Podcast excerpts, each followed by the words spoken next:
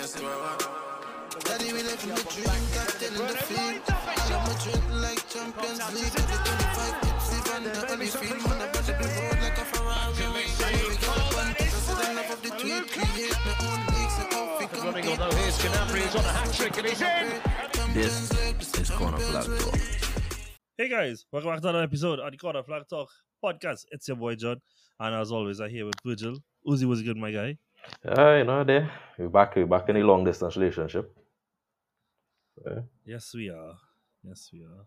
Um, what's good? And well, you couldn't do the pod last week because it was flying. Yeah. Yes, you know you're back in Canada now. Yeah, yeah, no, yeah. The, the place and get the place and get cool yet and everything, so I but yeah, yeah, and the episode last week was good too, because you know, I was taking in that after. Yeah, honestly, guys, I, I wanted to say thanks as always. Um, the reception to the episode last week was exceptional, and it has encouraged me to the point that okay, guys, I will put in a way more conscious effort for stuff to reach on YouTube because Yeah. clearly you all enjoyed that a lot. So, uh, this week what we will be doing is we will be doing the regular pod, we'll do the roundup. Um, to the extent to which I will do the other leagues, um, will probably be a little bit less this week because what we really want to focus on after we do the prime roundup and, and the little stuff around Europe is we're gonna do a UCL preview. Uh, we're gonna do predictions for the UCL run, and we're gonna go through group by group how we think the group's gonna go, who's the more favored wants to progress, what we might be more tricky ties, stuff like that. And for that, we would have some more guests on at that point. Uh, we have somebody that's supposed to join from the Project Patwa team, Matthew Saloom. Um, he's to join at some point. Uh, whenever he can, you will join in and just contribute to the conversation as well. So, without further ado, started off as usual with our Premier League action this weekend. Uh, Virgil, I don't think it have anywhere better to start than what was. Is it really an upset anymore when Manchester Mm, United lose these days, by Virgil? I, I do even know Yeah, I- I- class it as upset. I don't I yeah, I don't know what what to call it anymore, honestly. Um, so for those who, well, everyone who would be aware by now is that United lost three one at home. Um, that actually makes it four games in a row that Brighton have beaten Manchester United. So clearly, there's a little something going on there between the two teams as to they're on a form against each other. And honestly, I, I think that Brighton should feel really good about themselves after this for a few reasons. Is that even though in the early United had a lot of the ball and they seemed very, very dangerous and they were getting some shots off and stuff like that. It was a bunch of low percentage shots, it was low XG shots, and they really did manage to still keep United at bay while they had a side that was still heavily rotated. Now they are a side that do tend to rotate a lot in general, but even with that being said, they had some mainstays who just weren't in the team. Uh, mostly Solly March and Pervis Estupiñán. And while they were adjusted to these things, as well as uh, Billy Gilmour, by the way, who has started Mhm. every game to the Premier League season until that point. And even while they were adjusting, they rode out the pressure well and put together some really nice moves in order to score. Uh, the first one was scored by Danny Welbeck. Not the first time he's haunted Manchester United since he's Mhm. left Old Trafford. Uh, with a really nice dummy, by the way, by Lallana leading up to that goal. Then uh, Pascal Groves, Sidog, Lisandro Martinez. And, 20 geez. seconds.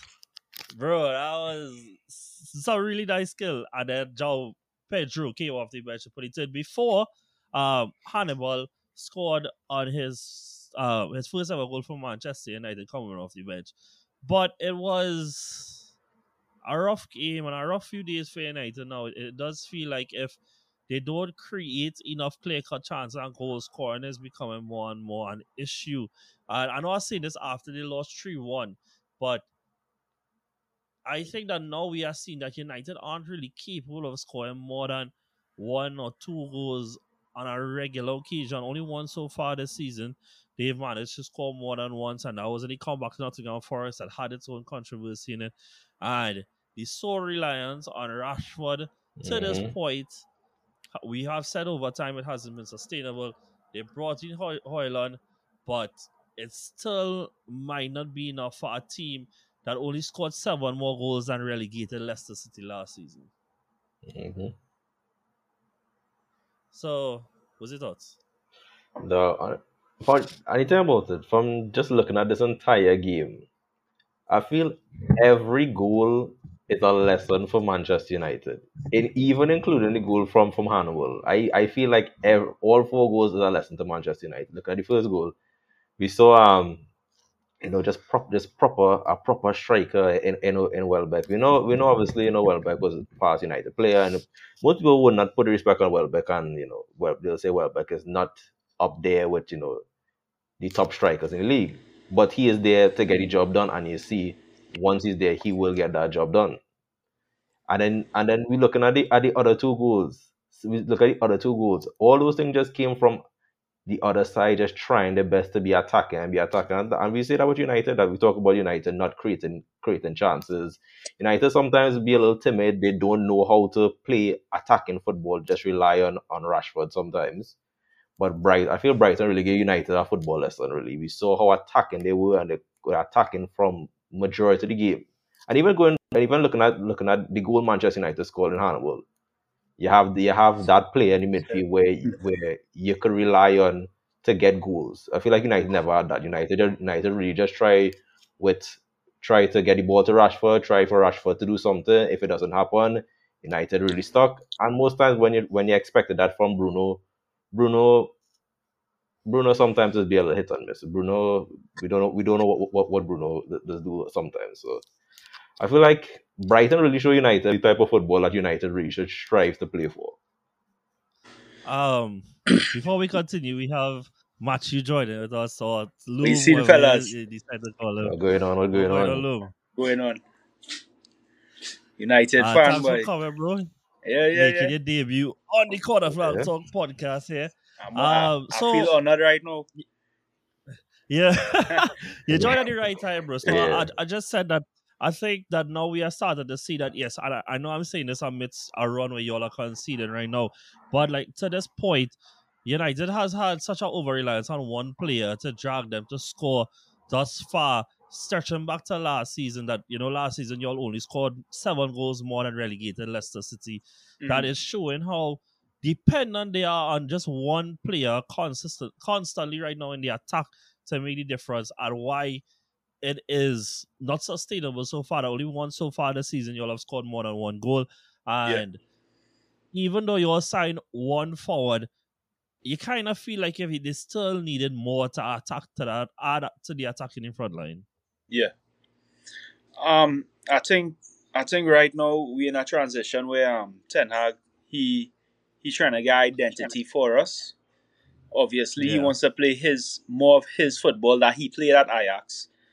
But obviously, all the profiles we have in the team right now are not allowing him to do that. Um, I think, as you said, um, we, we, we are right now we are struggling to score uh, goals. You know, so um, Højlund should should um help us in that regard. He, he could have scored yesterday if Rashford had squared the Mhm. ball, and obviously he had the chance where um the ball was out of play, and that was a goal too. Um, Yeah. yeah, it, is worrying right now. You know, um, I really So it, a, a quick question for you, right? Is Mhm. that so like in the early of that game, I think we all could agree that, you know, United dominated the early proceedings of the ball, right? Like I thought they did Yeah. really well. Um, while Brighton was still like trying to figure out themselves, some create little mini transitions for themselves to be able to attack the box. But at no point did United create a chance that was over um, 0.15 XG. And is Yeah. that a concern then that even when you're on top of games that it's not high quality chances that, that are being created right now for your forwards? Yeah. The first 20 minutes, yeah, we was actually that that was really good, you know. We were um nullifying Bri- Brighton, you know. We were um they we, were- we were doing really good. The pressing, the out the structure was looking real good, you know. Um after that we look it just went downhill from there, you know. Um Mhm. yeah, it, it just went downhill from there. Um, I, I don't know. I don't know. You, you have a point. We're not making clear cut chances, but I do feel when um, we get back certain personnel in the team, it will get Mm. better with time. Mason Mount was Mhm. supposed to be um, a player that could have provide goals from the midfield. Obviously, he's Mhm. injured right now. Yeah. Rasmus, this was his first game he played, and we could have tell Mhm. Rashford and him have, have a connection going. So, um, he's he um Ra- I find Rasmus is done done well so far. You know, he's he's putting himself in good positions in the penalty box. Um, it's just you know we just had to get stuff clicking right now because right now it looking it looking real bad. It looking real bad.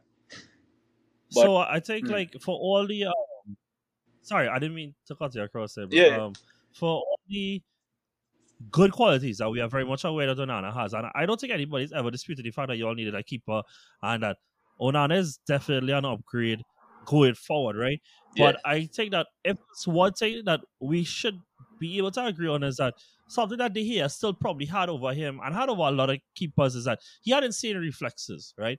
And De Gea may have probably covered some defensive blunders last year where the because at the end it is a results based business is that because he would have been able to probably save one or two shots that so far because at the end it is a small sample size so far this season that Onana hasn't been able to that De Gea was probably covering up some issues on the defensive side of United's game right now. Whereas because Onana may not have the spectacular in him in terms of making these reflex saves, then now the goals are being conceded. And something that has been levied at United so far is that they don't they have not had that stomach that was characteristic over Alex Ferguson years. Of that they'll go behind and they'll fight back a lot. Now I know y'all fought back against Nottingham Forest, but so far uh, y'all went behind against us, against Spurs, against Brighton, and haven't got any points against more respectable opposition. Uh, you see the Onana and the De Gea thing is a kind of wild one because no, no, so don't wrong. I I Yeah. hundred percent agree that Onana is our upgrader. yeah, I just think like this is probably one area of the Here's game that he probably was a little bit better than Onana at was being able to pull off some some really fantastic saves still even at the tail end of his United career. yeah. Um, you see the thing with De Gea is um, most of a lot of a lot of stuff um, a lot of those chances were being caused on us because of him. You know, Yeah. um Onana Onana I, I really have no problems with him so far. He could he could sharpen up his Mhm. saves his saves um his saves like what was he the name fit again? His his shot prevention. He could he could um yeah, yeah, yeah, yeah. yeah, he could um sharpen up in that regard, but I don't really have any problems with him so far.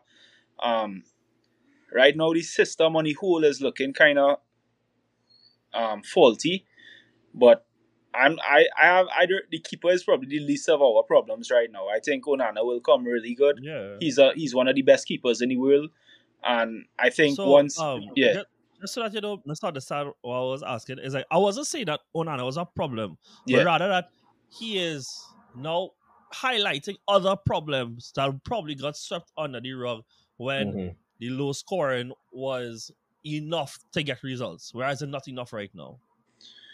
If uh, that makes sense to you. Nah, I, I think even if De Gea was here, we would have still probably be losing. Because I think um even over the past few years, De Gea's um shot prevention has kind of has kind of weakened. Mm-hmm. Mm-hmm. Yeah, even last Mhm. season, Fair it had enough. saves where he could have saved and he didn't. You know. But yeah. Okay. but but but but also John to, to the to what you brought up. Looking at looking at what what what you asking and, and and what Matt you saying too.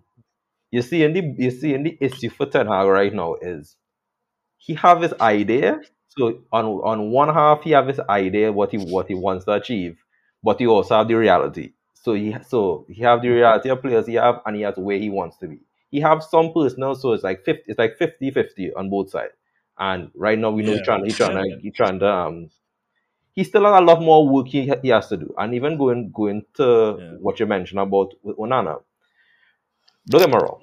I understand everybody say Onana. Everybody has their good favors for for Onana, Onana. But to me, I I would always say from from watching from watching um Onana a lot last season. Onana is not. He is. He will highlight those issues because back because last season he re- he demands so much from his defenders and he will constantly have them organized. He will constantly keep his defenders to a structure. You'll see Onana like out of out of everyone defense, Onana is that is that leader. Onana is that voice to keep every to keep everyone keep everyone um in order. And, if, and even it's like it's like it's like a, a supervisor. Onana is in the back and Onana is making sure everyone's in position. But it was easy for him to do that for with a much tighter and a, a much tighter defense when he had the likes of um Bastoni, Cherby, Darmian, and then he had Dum and then he had Dumfries and Demarcus to come to come back and, and defend.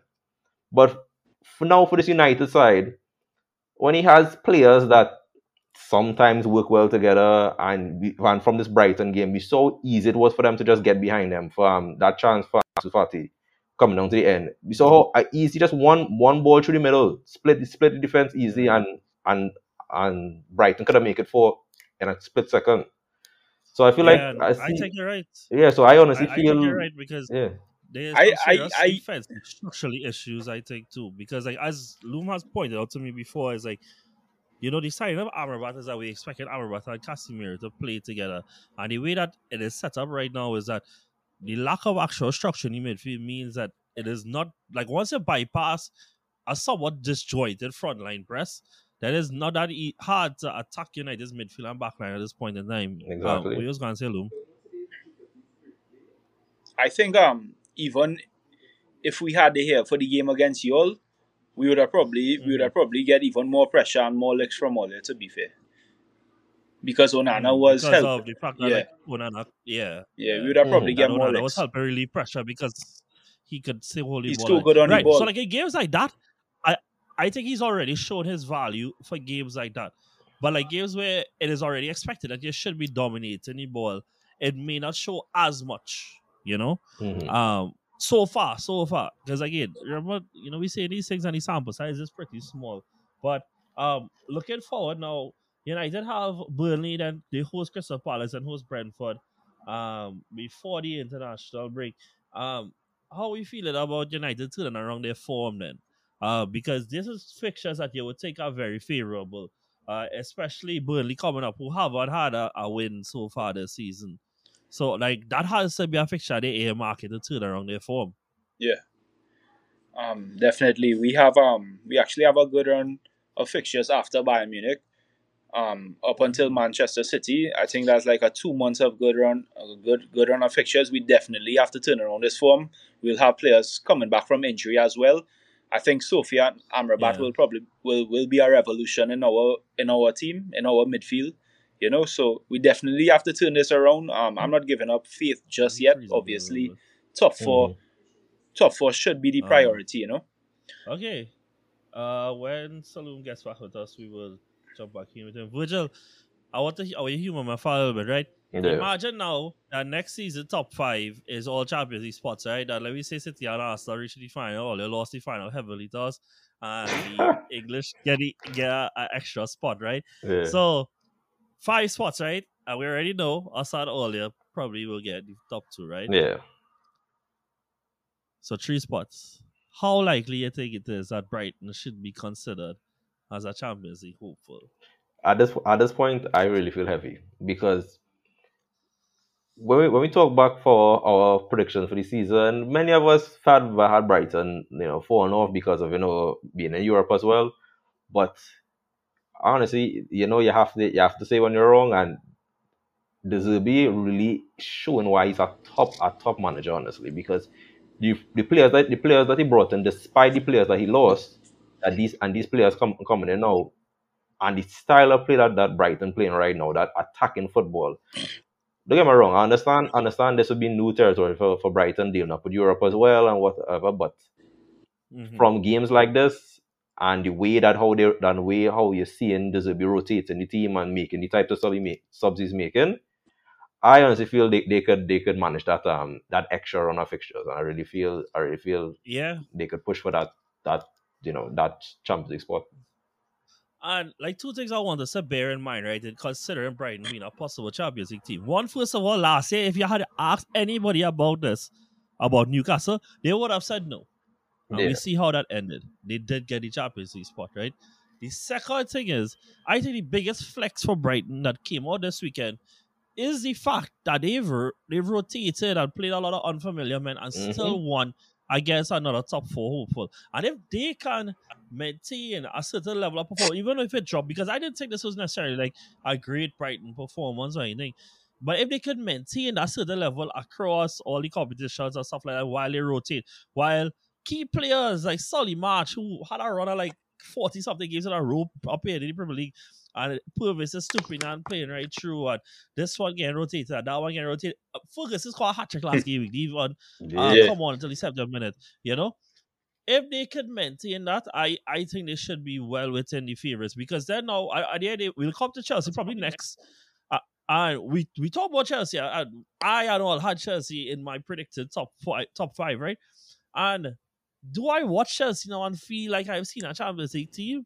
No. But if I put on blankets on Brighton and Chelsea, and you ask me which team I think is the one that should be the Champions League next year, I think the answer is pretty clear.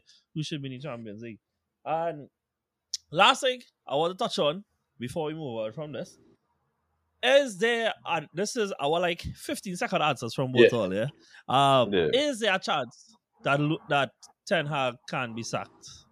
Loom. I don't think so. I think he's far from being sacked. Um, the board has um done put enough trust in him, making decisions, um, backing him with even the Sancho saga and all. I, don't- I think he's far from being sacked. Even if, Mhm. let's say, worst case scenario, we don't make top four, um, questions will be asked at the end of the season about him being sacked. But right now, he's Yeah. very far from being sacked. Mhm. Yeah, I, I, and I, I, agree, I agree with that because, like what we mentioned earlier with, with the Ten Hag's idea and, and what he has, the, the board understand that they have to, that whether they like it or not, they have to put that faith in him. And I really feel right now the board, they don't have any doubts about it. They understand right now is a is a phase, and I feel like everyone in United is fully behind Ten Hag's. Yeah. Cool. Nice. I feel the same way. And also, just quickly on the Sancho situation, Sancho was wrong to say what he said in the beginning. Even if you don't like what the manager say, you pick up that privately. Does he have reasons to that's true. probably feel aggrieved? Yes, but that is not the way to deal with it, uh, really and truly. Um, the, the thing I don't like from United side is that I just find it's very convenient that they all of a sudden have a lot of discrepancies to drop on the man. However, I would also say we just ask clubs to be able to deal with things quietly and to decide. So they probably was dealing with these things about him all the time and it just wasn't being reported. But even so, publishing them now to me all it does is character defamation a bit. But again, I maintain I think Sancho was very much in the wrong to start Yeah. off with. Yeah, agreed. Next up, we have the greatest question of all time, guys. What is more fun to watch, Paint Giant or Chelsea Football Club? And I think Paint have a very strong argument at this point in time because, dog, honestly, I would like to apo- apologize to my Lord and Savior Jesus Christ. I did watch the game in church this morning a little bit, and that was so not worth the sin because that was just terrible. Um, seriously, they are so boring. Uh, like, and like, I don't necessarily think like they are specialist creators in the game anymore. Probably because of just where the game has gone, right? You know, like they don't have men like Ozil and Fabregas and Kaka and them. Like De Bruyne is a dying breed, and they don't even have like bad, the bad version and players like men like David Silva and thing. And so like the fact that Chelsea are in a and the fact that Chelsea are in this position where like they genuinely need somebody who is like an all timer kind of creator for them to create a smidgen of a chance. That is a deplorable state to be in, being so just being frank about it, you know. Because like it's not even to say like they have necessarily bad players. Like, okay, I'll I'll accept that Mudryk is whatever he is, right? But you still have Sterling, you have Enzo, you have Jackson on top. They brought off Cole Palmer from the bench. Like these are talented individuals, bro, and you still can't create a decent chance for the game.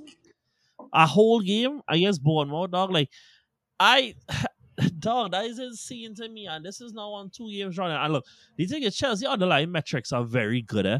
Um, I'll I'll wrap up this fast and they'll, jump in. But they roughly accumulated something like between not today though, but like before this was like two extra games, something like that. But it's like the same scenario where I was talking about the first 35 minutes for United against Brighton, right? If you take like 25 shots a game and they are all 0.1 and 0.2 XG, obviously your XG going on be great compared to the fact that when City beat Fulham, they take seven shots in that game, mind you, eh? And all and three of those shots was over 0.5 expected goals, bro. Mhm. Like that is the big difference. And so now you'll watch City expected goals because I don't think all they had had like higher than Chelsea that weekend. And you'll think, well, Chelsea just real unlucky that you know if City scores five and we can't even score one. But then when you actually like, break it down, dog is pitiful. Um, Loom, I know you have very strong feelings about Chelsea Football Club. Yeah. So Um, why don't you explain to me they are, how they are um, amortizing chances created per game? say, sorry, say that again.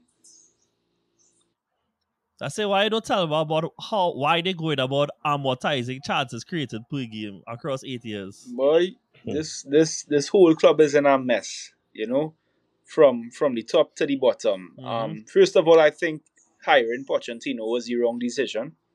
You know, I don't I don't really. Mhm. Yeah, you could say he's a manager who could help develop young players, but I don't really rate him. What is he going to do that's going to help them achieve um a major trophy? You know, over over somebody like Pep Klopp. He will not over even Arteta. He I I don't see him doing something that will help them win the Premier League over the, them those guys. You know, um, this Mhm. team to me looks like a lost identity. You know, they just have a bunch of players put together in a starting eleven. Promising players, yes, obviously. Enzo Fernandez is could could be elite one day, but from what I've seen Yeah, this yeah. season, they've been playing him. They've been playing him wrong. You know, they, Enzo for me is a eight. Yeah. They last season they played him as a lone Same, six. yeah. This season they playing him as a ten. For me, Enzo is a player. It, he needs to either play in a pivot or he needs to play as a eight. And they're not they're not using the players correctly, and it all comes down to that. You know, the only I could watch that Chelsea team they put this um this morning. I don't see output from any of those reliable output from any of those guys. Probably Raheem Sterling, but other than that, I really don't see reliable output from any of those guys. Even if they create chances, Nicolas Jackson, um, it seems he's not he not he's not clinical enough. Mudryk, Mudryk, yeah, he could have had like an assist today, but he wasn't all that either today, you know. And I just think it's a it's a big mess in, in that team, um, with the misprofiling of players and also how they set up week in week out. And I see no consistency in how they set up Mhm. tactically. Um, and I just see a bunch of promising players just put together, and I really I really can't tell you the future of Chelsea Football Club. You know. Yeah. I think like there has to be questions asked about the coach and all too because like we went to that preseason where um it looked very promising for Chelsea Football Club. And if one injury turns you from where you was scoring four or five goals in preseason to now you're what really different between them and Burnley though. I actually wouldn't be surprised if somebody tell me Burnley score more goals than them this season. Yeah. You know? Virgil. Yeah, give Yeah, I, I would on that question you you raised there. I would just about to ask that because looking at looking at the two teams, what what really is the difference between Chelsea and Bournemouth?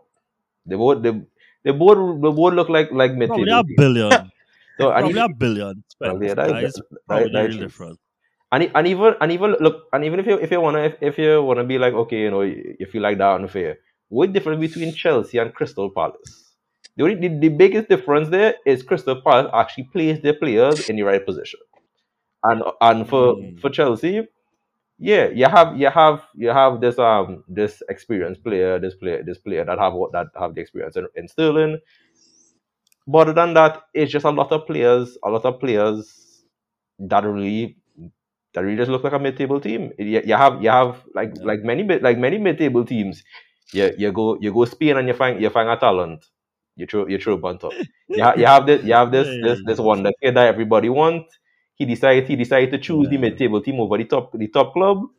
And right now he just there f- he just fading into the shadow. And then you look at then you're looking Wait, at all the others. Now talking about uh, Mudryk. It's, uh, then Oh, after, right, yes, then after you have you have the, the midfielders midfielders right now. Then it basically look like a lot of these players is players that just Chelsea thrown in from the academy, which is the case. Right. And then they have these they have these young promising players that that their excuse is these players provide a lot of energy. And then you have then you have the manager where they say the perk and the perk of this manager is that he could help and develop young players. But when you bring in this manager, you, you, it's either you develop young players or you push for or you, or you push for um, for trophies because you can't because Poch can't not going to do both. I mean, and I feel like for this, yeah, Poch may have those moments where he develops those players, he get, gets the best out of them, but for the long term, Poch is not the answer. Poch is not going to develop. Mhm. I don't feel like Chelsea they would have that patience to develop these players, wait for them to reach their potential and, and actually serve out what they're brought for, and and then be able to push for push for a major silverware. Because by by that point, all the teams above them are already going to be miles ahead of them. Yeah. And I mean, dog, at this point, Chelsea is what it is. Um, just quickly, welcome Sean. Sean, was it good, my guy? Yes, little soft, bro. We are hearing you. Yeah. Like I'm Mhm. barely hearing you.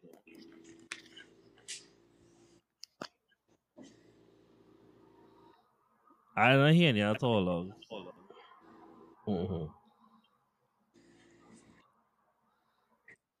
Yes, way better. Yeah. Was it yeah. good, Sean? Sean, you have anything you want to add on Chelsea Football Club, bro?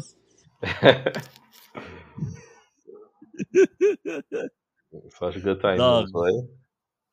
Um, so I was gonna say something like, dog. I can't lie, as a bigger Raheem Sterling fan, it's really hurt me seeing here that club, dog. Like it, it's so terrible. See, he wasted away.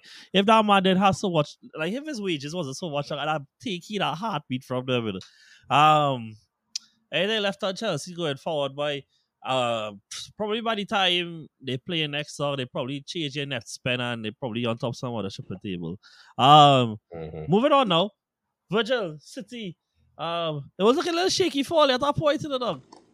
Yeah, that, that, that's how that's how always be. You know, you can, you can have you can have smooth sailing in every game, but Oh, trust me, I know. yeah, but you know, um, yeah, So I s- Kyle Walker fall asleep on the back post, and As- as James. Ward-Prowse got a free header. Um, right after he wake, I can't lie. Some people said it was corny. I thought the Walker announcement video was class. Though. nah, that, that, that, that was that was nah, that, that was. I thought that was real cool to be honest. Though. Um, but in the end, quality tells uh, with which is the case for City. Mhm. Um, but I, I'm also just wanted to ask him briefly because not the rest of fixtures we kind of just run through is um what you thought about West Ham because this was the first like real top club that they come up against so Mhm. far this season. Uh, bearing in mind they did play Chelsea, but I stand by what I said. And how did you feel like them as an opposition against you all? Yeah, I feel like obviously for all the games that we played played previously, you know, all those things were good, good, you know, good ways for us to find find our rhythm, find our, our gear. But come against West Ham, I'm glad we happen to play West Ham at this point because that was a good test for for the players, a good reminder of you know. At this point, it's only going to get tougher and tougher and tougher. And West Ham honestly just give me that that vibe, you know, that feeling that, that you know, I said that, that feeling that we got from um we got from Brighton at the beginning of, of the campaign. I feel like I feel like West Ham have those bright spells, and for all the players that they have, the players that they have, we all had a lot of you know a lot of yeah, everybody had, had a lot of positives for for West Ham, especially how their season finished last, last season with, with um winning the Conference League. But I really, I really feel something with these these new signings, these new signings by West Ham. West Ham just looking like an exciting, exciting team to, to watch, and I, that's I, I'm really glad it, it was a, a good it was a good test. At the end of the day, quality, you know, at the end of the day, no matter how stubborn, the, the quality always overshines, and the best the best team will always come out, come out on top. But you have to say credit to West Ham for putting up a fight because the scoreline it says one thing, but to watch the game, it really was not an easy game at all for, for Man City. The only difference was just Man City had that had that extra quality, and they were constantly, constantly pushing for that, pushing for those extra goals, and and even for the Bernardo goal, I would have to say that's a heavy, that's heavy luck in that goal. Honestly, that's heavy luck. So, but you had to take those things. To be honest, I was just kind of hoping I would drop a little point. So, um, Lou, you anything to say about the West Ham City game? Um, I think West um Moyes could only get West Ham so far, but I think they'll do they'll do really well this season. Uh, I really like the signings. I can't wait for Kudus to be playing week in week out, ninety minutes. I think he's a brilliant signing. But other than that, um, yeah, he could Moyes could only really get West Ham so far. You know, probably like a a ten place finish, a eight place finish. But you had to give Moyes credit too because Yeah. he won the he won a trophy for them and now they're in Europa League again. You know, so I think Moyes on, is underrated in that regard. But in terms of football and on the pitch, he could only get them so far. hmm Yeah, that is correct. Uh, Virgil, how you feel about Alvarez and Haaland continue playing together? But you feel KDB gotta might have to hold it a little bit when the, when he return. Yeah, the um man start the man look like he's starting to enter, enter into those twilight years, you know. I feel like at this Yeah. point You know, like late David Silva, little game management kind of Yeah, the, the, you gotta do that. You, you, you gotta, yeah, that is it. I don't know how far Pep might go when it's time for the Bruyne back to to the system to protect him. I'm not too sure what he might do, but I feel like having these players, not I feel like not just Alvarez and Haaland, even Foden in that in the um starting eleven. I feel like those players provide that energy, and at this point where Alvarez playing, you know, he is creating. He is he is not only creating, but he's also he's also contributing in goals and he's also breaking up play. I, I feel at Um, this point Alvarez is he, he kind of he, he kind of undroppable right now. I, I don't feel Let me real long. What what really happened is that Pep realized this whole time KDB overrated, and that is why he just built the system away from the man, dog, right? Um, a player that has re- loud, man, a little bit that way. A player that has shot, a player that has shot since he's spawned that City shit has been uh Jeremy Dokudo Virgil. yeah. And looking and looking sticky for every other winger option in that team right now because he is electric, bro. I like yeah. what I think is like genuinely one of a kind with him is his ability to um drop shoulder, evade from somebody. But like he not his touch not heavy. He not going far away with the ball. He shifted it right there again, pass it out. Like how are you supposed to mark that? You can't stop that. You So- can't stop that. And his goal was was great. He created a lot of chances in the game. He, he's been good. He's been very excited. Though that his his close control, I, I don't for that goal.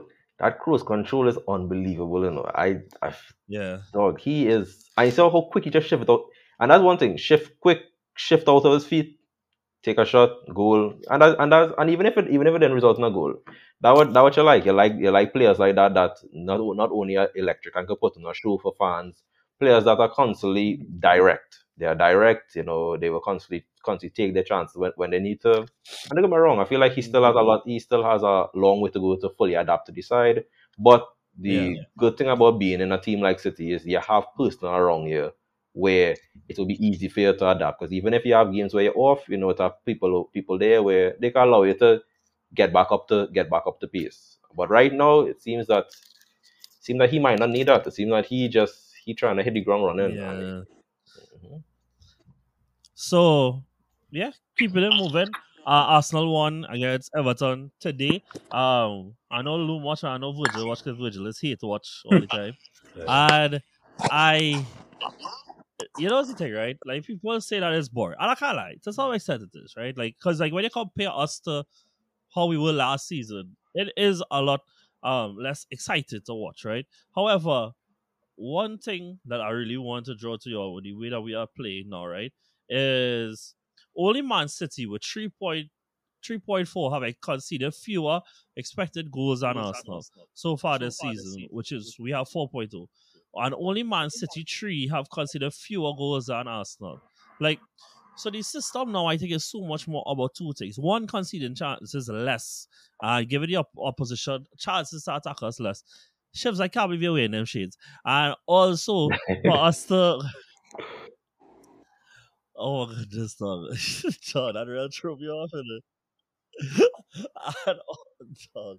and also for, um, good lord. It's for us to create chances less.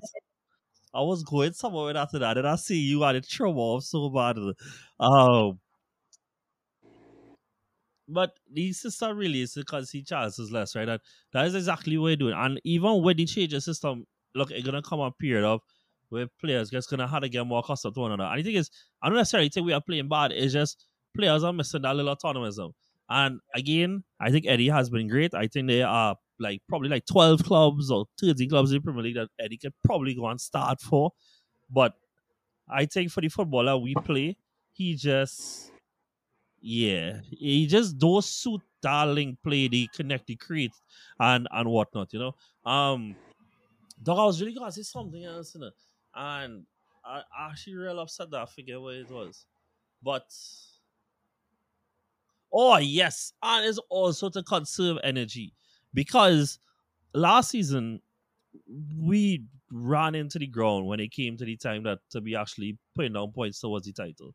And what City did when they changed system, they kind of was also going through the period where we all thought that they were shaking a little bit.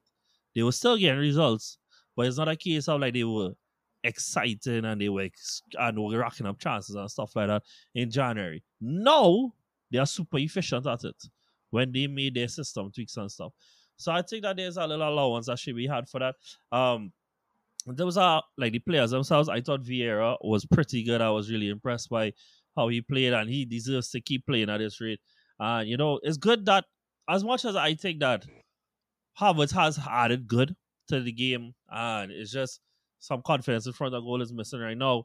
It's also good to show that for the players that are playing well and adding goals, they are seeing that they will be rewarded with opportunities from the startup games.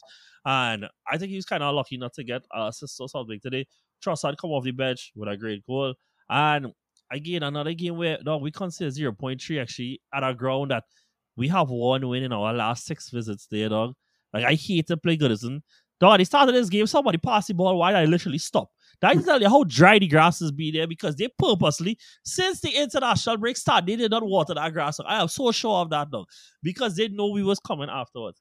Um and yeah. Uh talking points, right? I started today. Loom, what's your thoughts, bro? Uh, I think in the long term, that's probably the better decision. I don't know. I know you probably have different thoughts about Ramsdale and Raya. Um, I think I, I personally think in the long term, yeah, it that's the better that's the better way to go. Um, we from the Brentford mm-hmm. days we've seen Raya. Um, he's really good on the ball actually, and I think Arteta he just wants to make you all into a super controlling freak of a team, you know. And Ramsdale, yeah. obviously, yeah, when Ramsdale yeah, was playing, he, he was good, you know, you know, but you always have to improve as as Pep does. You always have to look for better players and I think. Raya will suit you all actually, will suit you all better in terms of saves and shot. Ramsdale has come in clutch in the past, so we have to see more on that. What what Raya does in terms of saves and stuff like that, you know. I tell you, like was it good thing? What I would say that Raya does add that I think that Ramsdale is, and we have a few of these, but Ramsdale is a really emotional type of player, and because of he's not necessarily in confidence right now, like he really not exuded confidence to the rest of the team. And Raya, because he's that much further along in his career and is more settled as a player and stuff, like he's just coming and it just felt very calm that he was there, like, you know, I have everything here. And that's a very important trait that for a keeper to exude to your backline. Mm-hmm. Um further talking points. Virgil, did you see my boy disallowed goal? Oh yeah, yeah. So I think that rubbish. And the, and the reason being, dog, is that it come off a better before it went up to Nketiah, That is, according to the laws, that's supposed to be a new phase of play. And if that is the case, he's not offside. Nah, but, but and then but you but you'll see you'll see the pass and the pass was intended for Nketiah. I don't think so though, because he was eh, from the from the way that he sized up, it looked like he was passing sideways, and it really went sideways in the better and deflect upwards now. Right? Mm-hmm. So that is kind of where I think that it was a little wrong. But mm-hmm. I mean, you see, the reason I think these things need to be highlighted in games that you win is because if you only complain about things that you think the referee did wrong when you lose, you it, it comes across more like sour now. Whereas the reality is what we want is for a higher level of officiating for them to actually get all these calls correct all the time. Mm-hmm. So I have a question Yeah. though. I have a Um, question. Like, Nothing. yeah, Sure. like Yeah. I don't know if it's just me, but like whenever Trossard starts a game, he's bang average or shit, and whenever he comes off the bench, the man is just a, uh, like real good. So like I don't know what is that? What is that about? The man turn to Hazard, Yeah, like I don't know. Every time, every time. I time. can't lie. That finish Yeah. was insane. That, that finish was really good though. Um, I would say that I don't. I think right now he is the kind of option on the bench where like I I, I really think I prefer him stay on the bench of where any position in that front line and even as the eights that if we need somebody to come in, he's like the 12th man then, you know, like how in the NBA, the sixth man, he's the 12th man. Plus. But like even like next game, God forbid, dog, that something happened to Martinelli and somebody at the start. I generally would rather start Nelson. Yeah. Like I think Nelson's more like for like. And I even thought, and I say this even though Trossard scored today, and I'm very happy about that, is that Nelson probably should have been the one for me to come on. Because if it is a game where we are trying to defend and lead and control games, yeah, I think Trossard is the one that I would have bring on. But in terms of like for like somebody to run in behind, stretch team dribble at them with some pace, I think they give, I would have bring on hmm. Nelson instead. But I mean, is after we win, right?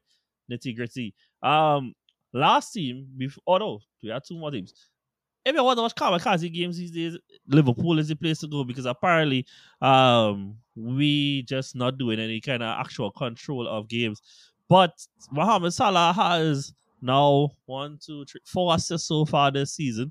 Uh, he has a contribution in every single game so far, and maybe he's just settling into a new role where he's been a more provider than a goal scorer in the team. Uh, what's all your thoughts on that? No, honestly, because every every time we talk about talk about Salah, people always seem that you know he, kind of fallen off his game. Seem that he's he's not he's a shadow of the player that he was. But people don't remember this Liverpool side is changing. These these personnel that he has on top is a lot of younger, a lot of a lot of young attacking attacking players, not the likes where it was the famous front three. I feel like right now we see, you know, this is what this is what quality players do. He understand he understands what uh, he understands your role as in, he understands the players around him. And as much as we know Salah could could on his best day dribble through entire defense and score probably score a hat trick. I feel like Salah playing like this, playing more of a creator, does better for Liverpool. Because for games where we see where a lot of people, a lot of teams um try to nullify Salah, we saw frustration that could be for, for Liverpool, as well as as well as Salah himself. It's better. It's better that Salah plays this creative role because I really feel like Salah does his best to bring everyone involved. Because even you can see for the for the um for both assists, he had he, we saw Salah play to his strengths, hold up play, wait for the option around him, and and and from and just from that he's able to get to get assists. And people may, may look at that as okay, then people may look at that and say, still, this is not this is not what we expect for Salah. But really, times have changed. Better have a lot more players around him. This this is the best that Sha- that Salah could do. Yeah. Um, I thought Wolves had a lot of bright spots in the game. Uh, it's just a case of like they just don't have any kind of sort of clinicalness on top. And even the goal they score was a Alisson error. Like, why you standing up so deep in your goal, bro? Like, you supposed to be on yeah. your line. That is this is poor from the man, right? And so, yeah, I don't think no, when you watch the way Wolves play, you would never think they should go down, eh? But like dog, goals just keep you up in this league, dog, and I just can't see a consistent source of goals for Wolves going forward. Whereas Agreed. Liverpool to me probably had the second best attack in the league because of just the amount of them it have Yeah. there. You know, you talk about Elliot is like the seventh choice, Hmm. eh? And he scored. Yeah, and so that is behind Salah, Jota, Darwin, Gakpo, Luis Diaz. I feel like I forget somebody even in that as well. Look. It's ridiculous the amount of them it have going forward. And they still don't have a six. well done, Jürgen Klopp. Um, I didn't do this without Trent this weekend, mind you. And I actually thought the youth man who come in played pretty well. Matip, on the other hand, good lord, he needs to retire. Like he kind of in that Thiago Silva phase that he can, you know, like an old dog when they going through and they in pain and they keep they want to keep going, Yeah, but that you Van need to Dijk face. carry them and even put them down. Yeah, they, he need to get put down. You know that kind of thing. Um. So yeah, lastly, Spurs won this weekend and they won two one. They came from behind very late in the game, mind you. It was like the ninety plus eight and ninety plus ten. But yeah, look, Spurs have been creating well, and look, the one thing I would tell, I would take United fans need to watch from what Spurs have done rebuild wise, and to some extent, Ange has gotten lucky in some of these. Is that when you watch how much they spend and whatever, right? Is that they the recruitment was spread out. You know, they got two new wingers, they got a new attacking midfielder. They brought in Bissouma from the Cole. Basically, he was like a new player. And Pape, sorry, two players that were underused last year. Brought in a new centre back, a new keeper, and new dog. He came back from loan. Like when you watch all that change, and whereas now we are in year two of Manchester United with and the money has been well quoted at how much money Ten Hag has spent or whatever. But we still see it takes like Lindelof has to start games. Yeah. And Dalot and Wan Bissaka still starting games. And uh, we resulted to McTominay having to play uh, and these kinds of stuff.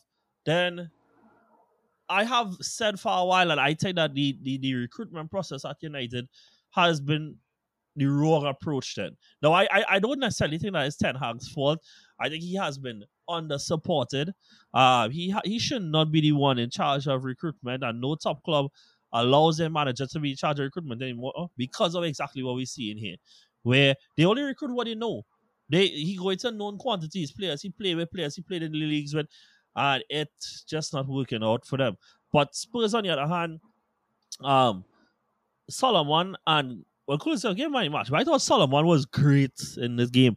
And if it was me, I would continue to play Solomon out wide. Reason being, their wingers need to be fast, direct, actual dribblers and creators. Son is not that.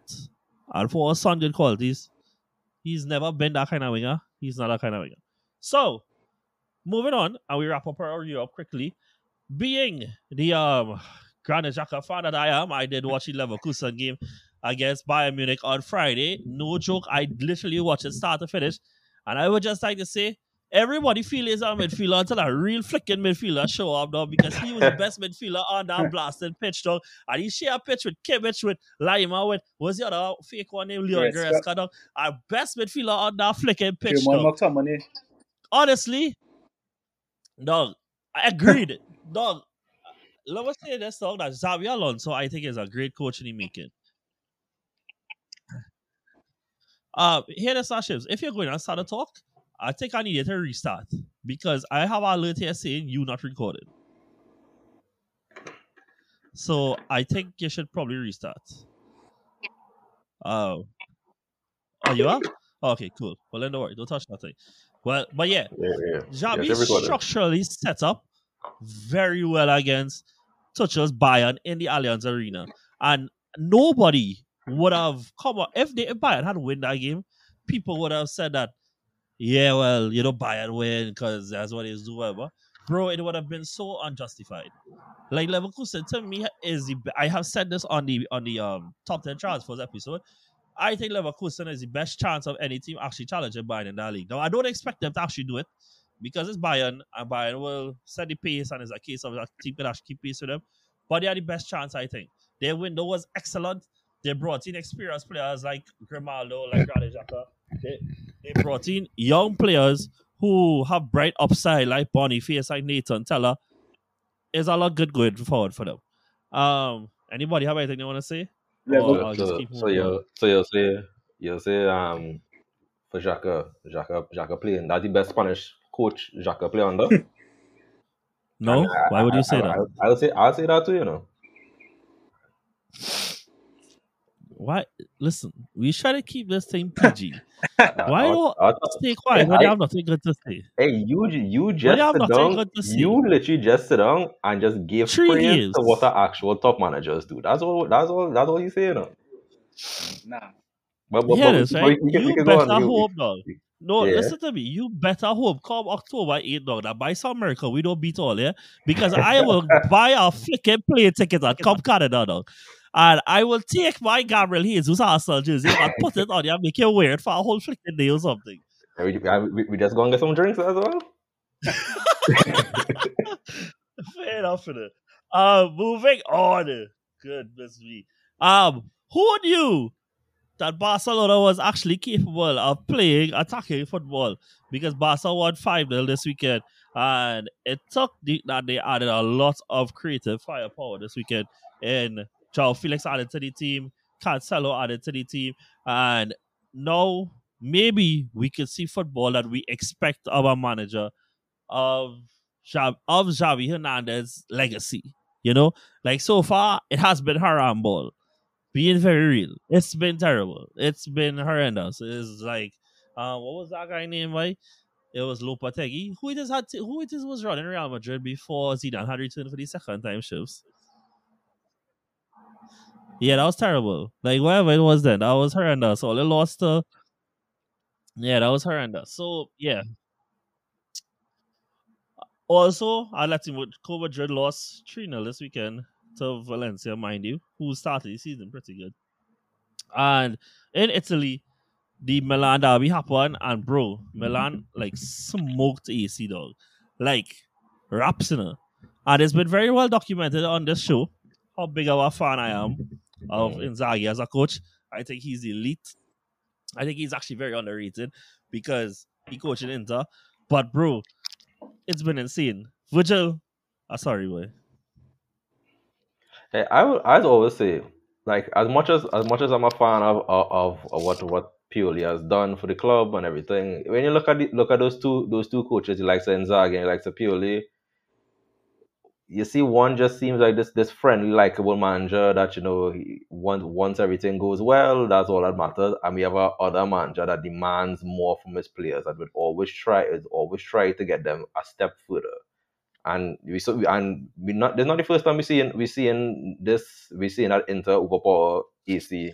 We saw it over over two legs last season, well not too long ago in the Champions League in the Champions League. So for Milan, it, it just really from the start, just from that from the start and from the minute Inter Inter went up. This I think this was like a little over four minutes into into the game. From that from that moment, I I honestly didn't expect any, anything anything more. I feel like these are the games where you need that aggression, and Pioli can't get that aggression out, out, of, out of these players, honestly.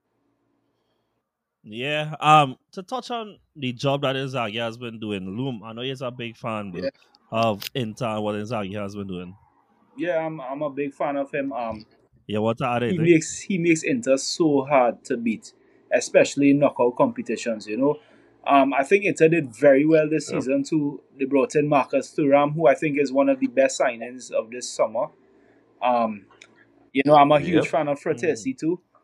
He's a, he's our next big player, future of Yeah. it, Italian football.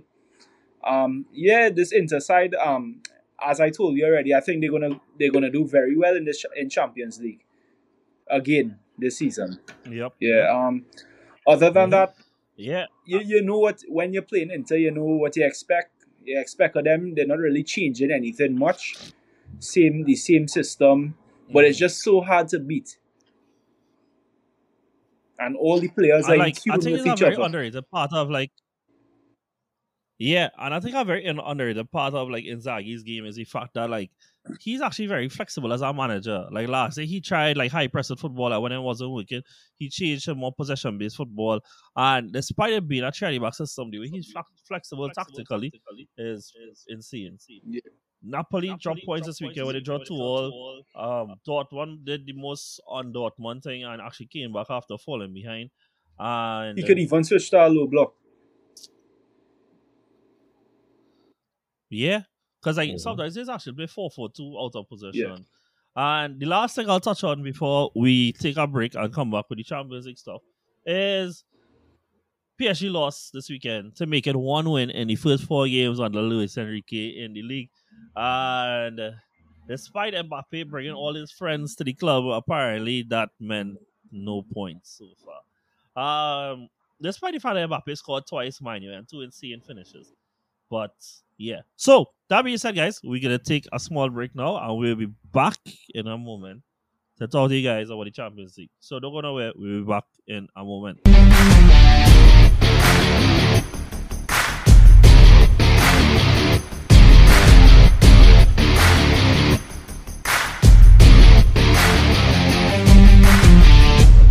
Okay, guys, and welcome back. Some of y'all are coming back from you are listening to the podcast, and this will also be a specialized segment on YouTube. So, if you're here, subscribe because clearly you like the YouTube thing. So, like I said, we're gonna do the Champions League. We're gonna go group stage by group stage, and then after I do some overall predictions as to how we think this year's competition may go. So basically, everybody going to give their reason as to why they think Arsenal Football Club are finally going to get a taste of European glory. that said, we have some first timers on the show with us again today. If again you're, you're not covered for the podcast, so we have Loom. Loom, I'm gonna ask to say hi again. What's up, Loom? Yo, what you seeing? What you seeing?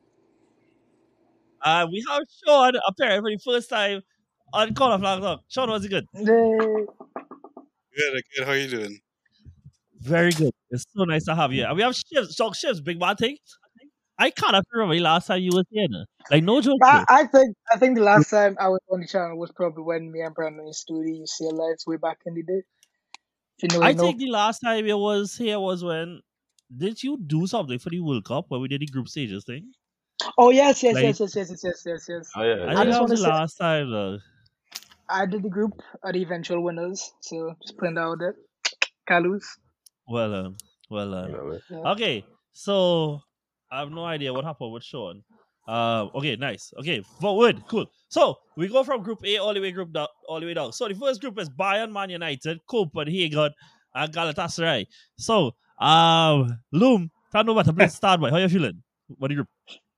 I um in the group on the whole, I yeah, I think we should come second. I'm hoping. Um, but Bayern, we playing Bayern. we playing Bayern first away from home. That's that's gonna be pretty tough. Yeah, yeah, that's huge. But, but oh, you wanna hear my predictions for the group? Yeah, All right. Well, I I didn't plan anything, but I just gonna go go by no, it. that's fine. You know? Yeah, yeah. But um, from looking at this group, I'll probably put like Copenhagen fourth, Galatasaray third, um, Mhm. Manchester United second, and Bayern first. Oh my goodness, I'm into that movement so slow. I was trying to pull up Galatasaray squad now because their squad is basically Premier League streets would forget players at this point. But yeah, I, I think most people probably agree with that. That we expect United to come out of this group. Some serious questions has to be asked now if Oil don't come out of this group. Because even though like it is Bayern, like after that, they, you guys are very much the favorites after that. Shivs, what's your what's your feelings about Yeah. This group? You you expecting any surprises or you feel straightforward? Actually, yes, yes. Uh, um, we'll get into um the surprise team, but I think I think United might drop down to the Europa League. Um, Yeah. Oh, spicy off the Yeah. top. I love it. yeah. And, and and actually, I I might be jumping the gun, but United would be my surprise exit team. Um, yeah, I just just the way everything going, Ten Hag seeming to lose control of the team every week, unless he gets fired and um some new manager comes in, they get the new manager bounce. Um, I see them dropping into the Europa League. Sorry. You know what's the funny thing, right? Chefs will come on the show, say something like this, but yet I will still be the one getting accused of being the United hater. you know. That is insane. I just want to call out somebody names that is currently on um, Galatasaray, right? Right? They have Mauro Icardi, Hakim Ziyech, Wilfried Zaha, Tete, who was on loan at um, Leicester last season, Muslera, who feel like I feel like since I started watch football, Muslera is your my keeper dog. Uh, Cedric Bakambu, Demirbay, Angelino, Dries Buttes, Lucas Torreira, Tanguy, and Dombele. Like, bro, It looks so like a Saudi team. players, like, dog, Yeah. Yeah, yeah, yeah, it does actually look like a. Saudi team. Oh, look, I think the only way that Galatasaray gets out of this group Champions League wise is their home games because like we all know going to Turkey, their stadiums just be insane though. Like you know, like people who've gone to away games in Turkey, they, they just feel like they feel like they gotta die, dog. Because of how intense this weekend, the flares, the fireworks, the everything is being seen. Um well, I guess kind of everybody assumed that Bayern gonna go through. Sh- um, Sean, how you feeling about the Bayern team right now? You feel like they're overrated, they're underrated. Um, how you feel about them? I like it. I, I think it's good. Um, I do like, well, obviously, they bought Kane in the summer. Yeah, I think that's probably the thing they needed the most. A good striker. I think Yeah. the defense is solid. The midfield may have like a few cracks here and there, especially with you know Kimmich now seeming like he's unsettled. Mm-hmm. Might have issues with the coach. I don't know, but Mm-hmm. midfield might be the issue with them. But I don't think the attack should show any trouble because I mean Sane looks like he's getting back to his best too. So Mm-hmm. Mm-hmm. I think I think they'll easily top this group.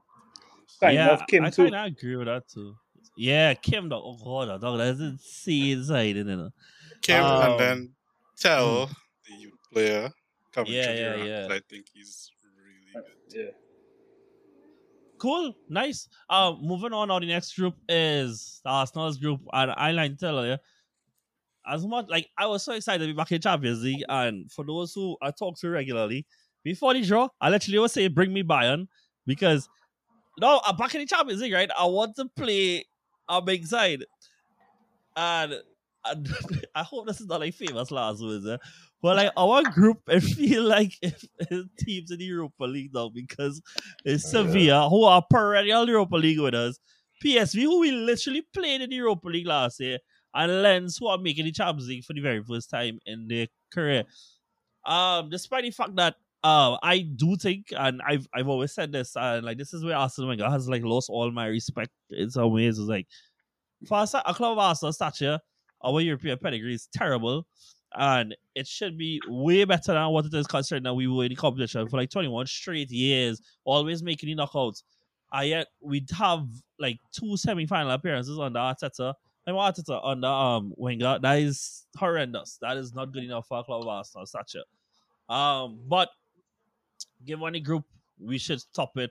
And maybe I going to try to watch it more a case of where we get eased back into life at Europe's elite table. Because of the teams that are in here, dog Sevilla have been trash this season, as well as uh, Lens have also been trash as they lost a lot of key players again. So yeah, Virgil, as the perennial heater you are, bro. You have anything to add? Uh, yes. Now, we- now, what?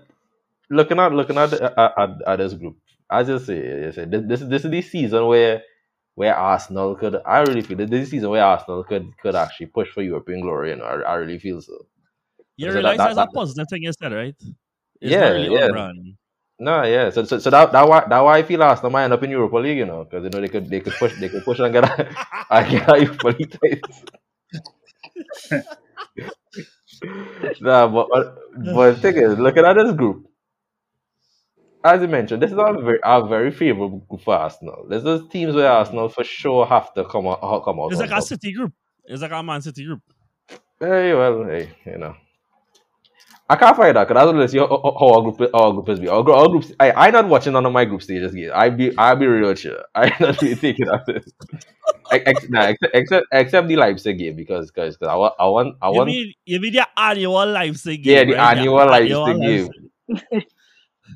Yeah, I, I, I, want- I want I want Pep to, to, see how how how Xavi playing and say you know that, that youth man that youth man could could be you know we could bring him bring him to the Etihad.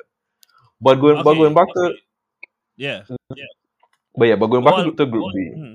Finish and then Yeah, I'll say I what was saying, go, I was saying go back to Group B. I honestly feel Sevilla. I honestly feel Sevilla go and try their best to come to it, you know, because I feel like Sevilla just they need to feel at home in Europa League. But other than that, I feel like for sure, first Arsenal going to going to push for going to be be the ones to come out of that group. I don't know who going to be second because as much as Sevilla seems like the second strongest team, I'm not going to write off PSV. And Sevilla have that have that thing about them where they just like to be in Europa League. So I really Yeah. feel like that's why I see it. Okay, so what? Well, everybody kind of was in agreement except for Shivs, who said United would finish third in the first group, right? I'm gonna ask everybody again, and I'm gonna go around who you think your top two would be. Or well, the order the group, because then you can say who you think go in Europa League as well. Um, so I, I'll go that Arsenal top of the group. I will also have PSV second. Um, I thought PSV were great last year. They won the league as well, and they still Yeah. recruited well, even though they lost some key players this year, like Xavi Simons and stuff. No, sorry, they didn't win the league. Fey not win the league, but they still had a really good campaign. I I would have them as second, and I would have Sevilla still because they will do terribly enough, just but just good enough so that they can finish third, go to Europa League, and win it again. So yeah, Exactly. Virgil, was the order that you have it in? for for for Group B. Yeah. Yeah, I'd say for me is for me is it really I same same for that. I feel Arsenal, PS, PSV, and Sevilla and Sevilla and uh, Lens for sure. Going, go- I feel like they have they Uh, they really have a big chance in that group, honestly. Chefs, anything front row Be a second because I just have a feeling it, they're not going to slip down to third. But I don't know. But yeah, I think Arsenal finished first. Lens just have to ride. Um, uh, you know what? Yeah, just to be different, I'll put Sevilla second. Cool. Sean? Can I agree with you and Virgil? But even though Sevilla dead last in La Liga, no points. Lens also Yeah. dead last in in Liga too, though. Like, this is terrible I mean, representation yeah, they, they're not even in contention for top three. So, Yeah. um,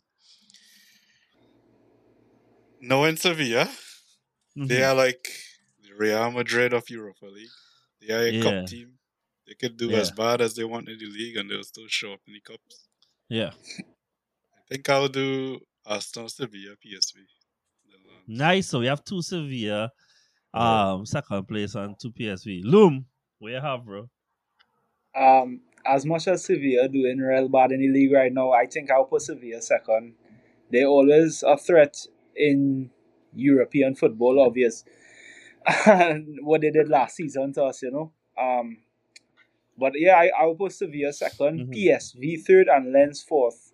Um, Sevilla, I think Sergio Ramos maybe could help them in the Champions League with his experience. Mhm. And and they actually just won today too. They won 1 0. They're preparing, you know? Hey, They look, doing I, the- at the end of it, as a man that supports a club that again is extraordinarily pitiful when it comes to actually having European experience, I not gonna knock any club that is actually win when it comes to playing European football. So, cool. Moving on. Uh, we have Napoli, Real Madrid, Braga, and Union Berlin. And the thing is, even given what Napoli has been achieving last season, they really haven't been at it at much this season.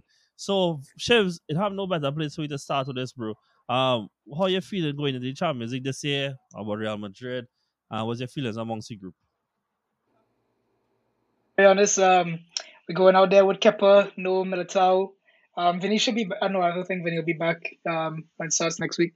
So um, we have no striker as well. So it's a very um You have Jude, uh bro. undermanned What squad. That yeah, but that was a, that, was what to come in. Hopefully Jude us. But um, to be very honest, I think we will finish second. One of Braga or Berlin will beat us, and I think we'll finish second behind Napoli.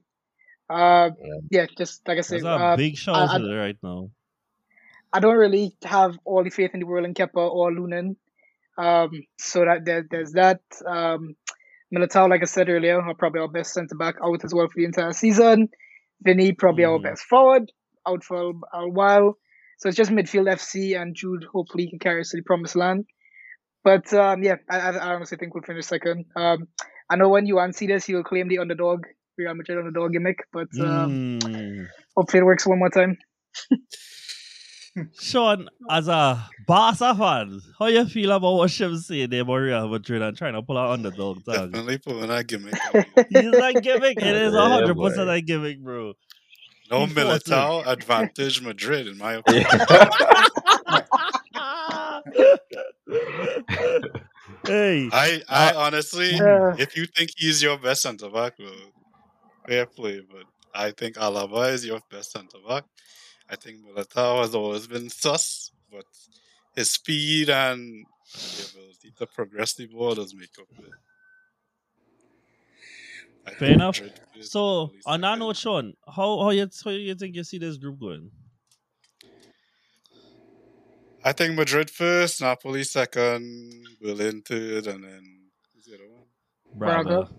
Braga fourth. Yeah. Um, Loom, you have any hope for Napoli topping this group, bro? Nah, not really.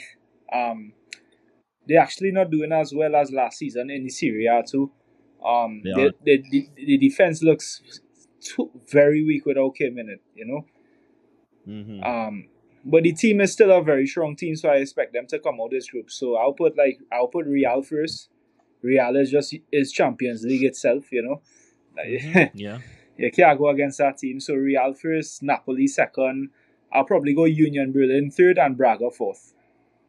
Nice. Virgil, anything different? Mm, no, because I, I I don't know I don't know what Shiv's trying to do with, with this whole Madrid finish the second second thing. You see, for nobody Napoli, believe him in it. because for, This for, is for why Napoli, nobody's talk yeah. with shivs in it.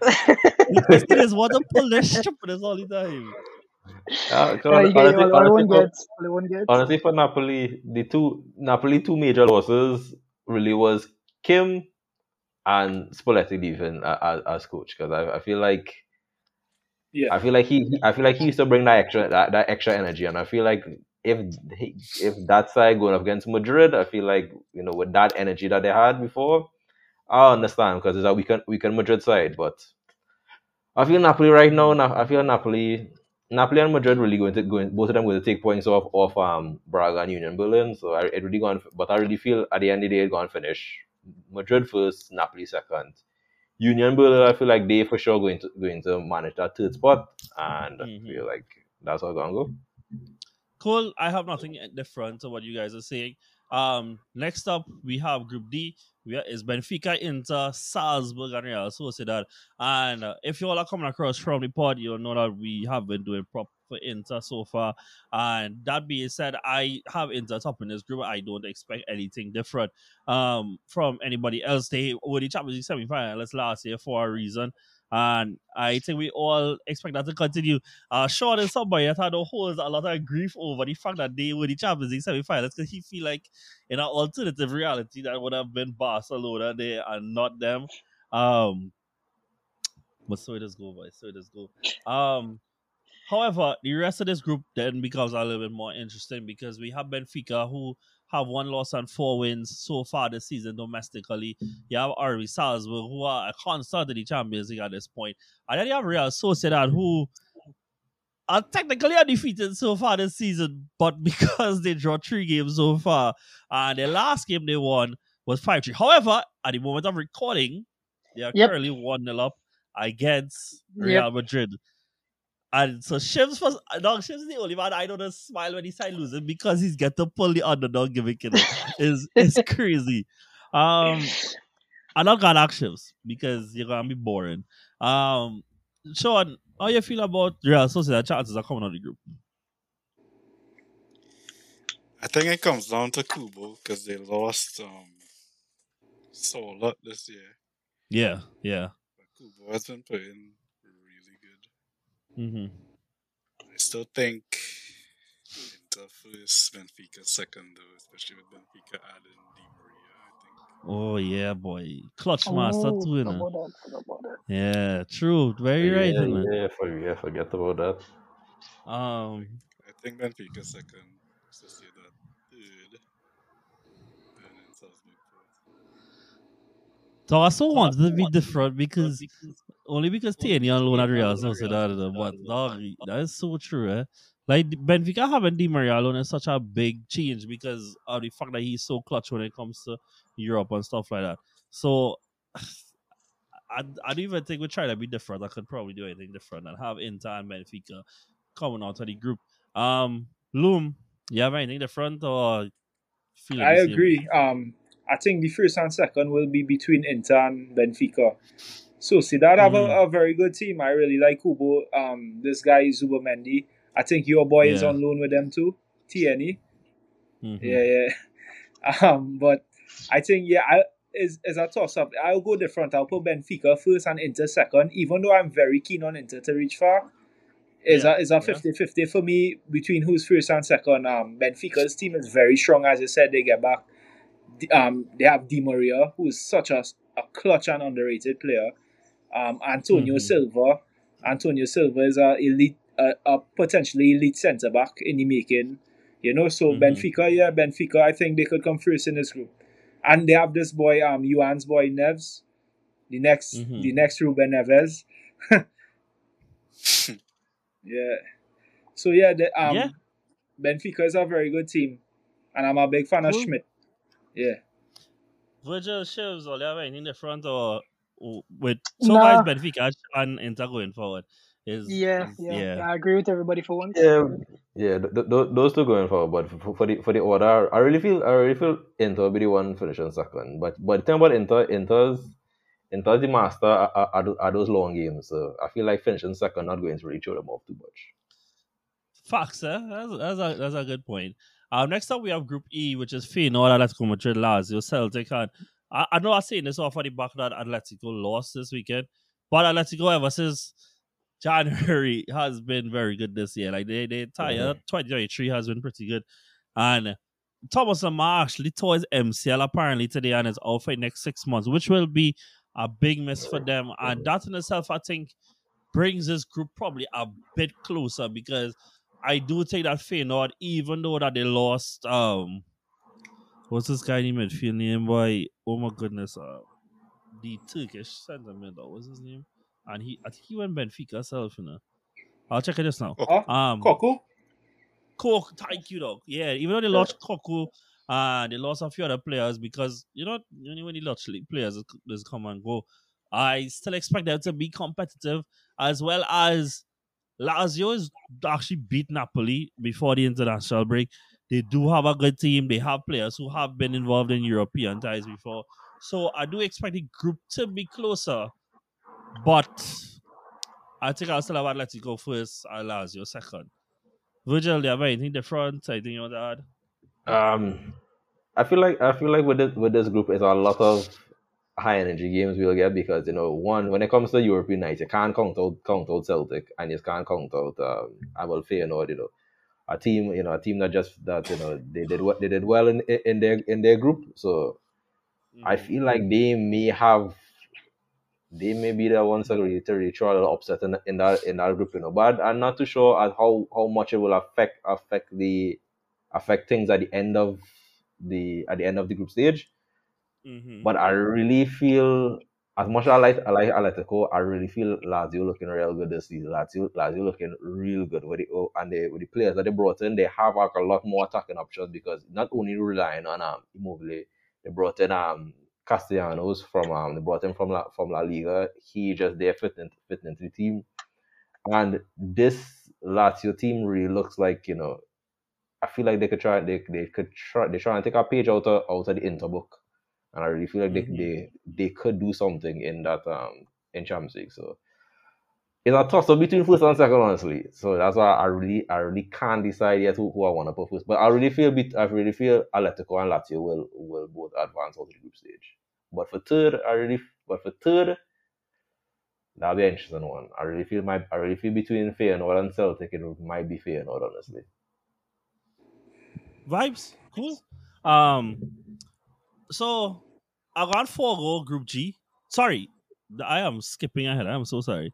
Um, Sean Shiv's Loom. Or you have anything different to the order you're gonna go with? So you Uh, have Lazio first, right? Um, Virgil, and you put Atletico second. I I put I put Lazio first. I put La- Lazio Yeah. first. I, I got think- I Atletico think- first and Lazio second. Where I are think this is the group the group I go and go bowling. I think Atletico Mm. go and get knocked out. I like that. Yeah. I like that. I like that a lot. Um, I'm a I'm actually a huge fan of Slot. Um, I'm a huge fan of Slot, so I think I think Feyenoord could do well in this group actually. Mhm. Um, so I think Feyenoord will come second, Lazio first. I'll agree with Uzi on Lazio. I, I'm keen on their project right now with Sarri. Um, Yeah. third place I'll go Atletico, and fourth place Celtic. Flicking Celtic. I mean, Wait, what? that's the thing. I don't- Celtic is going to take three points off of somebody in this group. Yeah, yeah, yeah. And that one Yeah, team yeah. gonna feel hella sour Hey, afterwards. and, not it, they and it, it might be it might be Atletico, you know. They might be taking Yeah. up points on Atletico and and, and uh, yeah. But yeah, I'm Fair very enough. keen on um Feyenoord. Feyenoord. I think um I, I like this player from them um Santiago Giménez or something from something like that. A striker. I really like him. Yeah, so yeah, you yeah. can watch out for him. But yeah, I'll go um Lazio and Feyenoord second. Sean, what you have for my boy? Starting up for your La Liga, man. So they go first, for sure. Um, I think Fey- Feyenoord second, and Oh, spicy, bro. I like that. Shivs, what you have? Um, I agree with uh, Virgil. I put have Lazio first. Um, I think Atleti would finish second, but I could see a world where Celtic three points to take is from Atleti and they do slip down. But. I'll put Atleti second, Feyenoord third, Celtic last. Cool. Um, so we're gonna do Group F now, and I'm gonna forego Group G afterwards because we all gonna have City first or real Leipzig second, and it Yeah. really doesn't even make sense even discuss it. At that point, we might as well talk I about think was it City will beat team that it. City Grandpa. Shut up. um, then we have Group F, which is the group on that, right? PSG are in terrible form. Dortmund are in terrible form. Milan are coming off of a heavy loss. And, and Newcastle only get a second win in five games this weekend with a 1 0 win against Brentford. Like, nobody apparently wants to go into this in a good shape. So that makes it even more complicated as to like how you actually go about predicting this group. Um however, where I would go a bit bold and say is that I still think the PSG project will do well. I, I just don't see a world where Mbappe is not in the round of 16. I just can't see that. And so the team that I think would join them is are gonna lean into European heritage, bro. And the Rossoneri will finish second and go through in this group. And I my hot take is that I think Newcastle will come last in this group. I will get knocked out early. I think they'll come completely out. And however, I think that would do them. Obviously, that's not what they want. They want to be in Champions League. They want to be in Europe. They want to be competing. But I think that will do them better for their domestic pursuit of finishing top four again next year. Mhm. So minus PSG first, I have AC Milan second. I I believe in that AC have a taste of what it takes to come out of their group now, and AC compared to Dortmund have broken their glass ceiling. I fed up with Dortmund. They always is what it has been for the last ten years of a team that will come second in their group, come second in their league, and never push beyond that. Yeah, whole of Europa League dog. And this weekend they had to come back from two all with a side that honestly I can't even remember what was their name. Um, give me one second. Eh? With Freiburg, I thought it was the team that no, the team they draw they draw two all with last week was some terrible team that now get promoted, Yeah. and it I can't even tell you like where the spark comes from that team anymore because I know Reus they had some issues with him. It's really brand. I know they bring in from um Füllkrug, who I'm a fan of, but eh, eh, eh. yeah, what they need to do, right? They need to go down in the Europa League and in January come, parallel 80 million bid for Smith Rowe, take Smith Rowe and recover their season. Boom, bam, bang. Everybody happy, dog. All So, parties so- good. So out, out of all the players they could get, you you you were them lying Arsenal pockets, huh? But that basically what I do for all, yeah. Who's the who, do, do, do, do, that first? A man who make one Premier League appearance costs 45 million to go Chelsea. Well, that that now we fault. That Chelsea fault. right, I say it for not wanting to do the same thing. Virgil, what's your thoughts on the group? And then tell me who you feel coming out. Ah, and that you think. Yeah, I, you're I know right. you want to right, agree with You see, I know you want to agree with. You just want it Yeah, to be difficult. But the what what I will what I will agree agree with is that uh, all the teams really going into going into this first game we not in the best form, not really not really on the good results. But looking looking at that, I really feel this is a group that everybody feel could swing and you could swing either way because whatever. But in Champions League, I feel like it really just looks like that. I, I, I feel like once by game with three, things might already start upon and we might we might know what direction what direction might go. I feel like the only issue might be deciding who will be first and second.